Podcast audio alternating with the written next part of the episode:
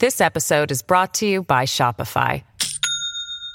Do you have a point of sale system you can trust, or is it a real POS? You need Shopify for retail. From accepting payments to managing inventory, Shopify POS has everything you need to sell in person. Go to shopify.com slash system, all lowercase, to take your retail business to the next level today. That's shopify.com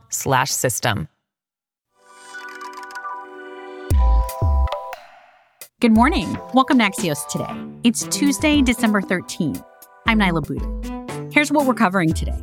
Fires prompt a movement to ban e-bikes. Plus, Utah becomes the latest state to partially ban TikTok. But first, how wealthy do Americans feel? That's today's one big thing.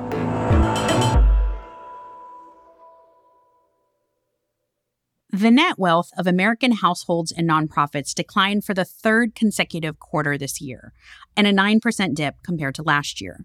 Axios markets correspondent Matt Phillips is here to explain exactly how interest rates and the housing and stock markets are slowly melting away pandemic wealth gains. Hey, Matt. Hey, Niala. How you doing? Matt, can you explain what household net worth actually is and how it's measured? Sure. It's basically the short version is it's your assets minus your liabilities. So your assets being your 401k, any real estate you have versus their debts. So the Federal Reserve comes up with these numbers for the entire US household and nonprofit sector. So economists like to talk about something called the wealth effect, which basically means the more money people have, the better they feel about spending, right? Yeah, this is one of the more closely studied relationships in economics. It really gained a lot of traction during the 1990s when there was just a boom in consumer spending that also coincided with the boom in the stock market values. And this wealth effect notion was that people really began to feel much better about their financial position, and therefore that gave them a confidence to go out and buy that big screen TV or splurge on a new car and things like that. And so, how different are things this holiday season then? During the pandemic, that was actually a start of a really good time for wealth because when the Fed moved to counteract the economic downturn, they cut interest rates to zero.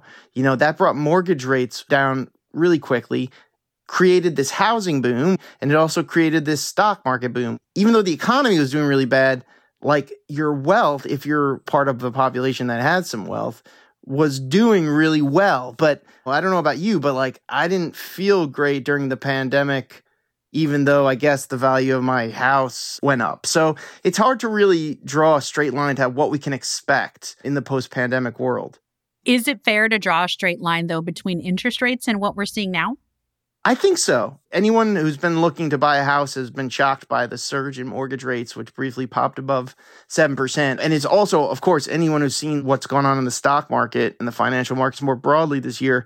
One wrinkle in all this is that the decline in wealth that we're seeing now is almost all attributable to a drop in the stock market. And while a lot of people have some stock, almost the vast majority of all the stock that's owned in the US is owned by the wealthiest families. I think the more important source of wealth for most American families is their home. If you start to see housing prices soften sharply, which we have not seen yet, but if we do start to see that, I would expect that to have a bigger impact on how more middle class Americans are thinking about how they're spending over the coming year. So the Fed is meeting this week, probably going to raise interest rates again. What effect will that have on all of this?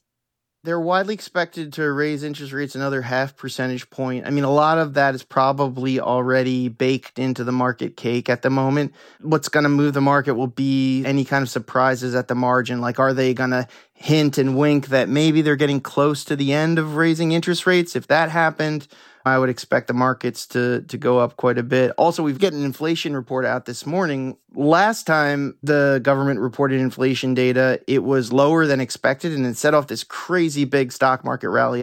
So there's a lot at play this week in terms of the main drivers of both the stock market and the real estate market in the form of inflation and the Fed response to those higher prices. Matt Phillips is a markets correspondent for Axios. Thanks, Matt. Thanks, Niala. In a moment, battery fires lead to bans of popular e bikes. This episode is brought to you by Shopify. Do you have a point of sale system you can trust, or is it a real POS? You need Shopify for retail. From accepting payments to managing inventory, Shopify POS has everything you need to sell in person. Go to shopify.com/system all lowercase to take your retail business to the next level today. That's shopify.com/system. Welcome back to Axios Today. I'm Niala Boodhoo. I'm in New York City this week, where this year there have been more than 200 fires caused by the malfunctioning of e bike batteries. One of the worst fires was at an apartment complex in Midtown Manhattan that injured 43 people last month. Fordham University just banned e bikes and scooters from its campuses on Friday, citing this recent increase in fires. As electric bikes surge in popularity, cities around the country will be dealing with these growing pains of the e bike industry. Here with the story is Axios' chief correspondent, Jennifer Kingston. Hi, Jennifer. Hey, Niala.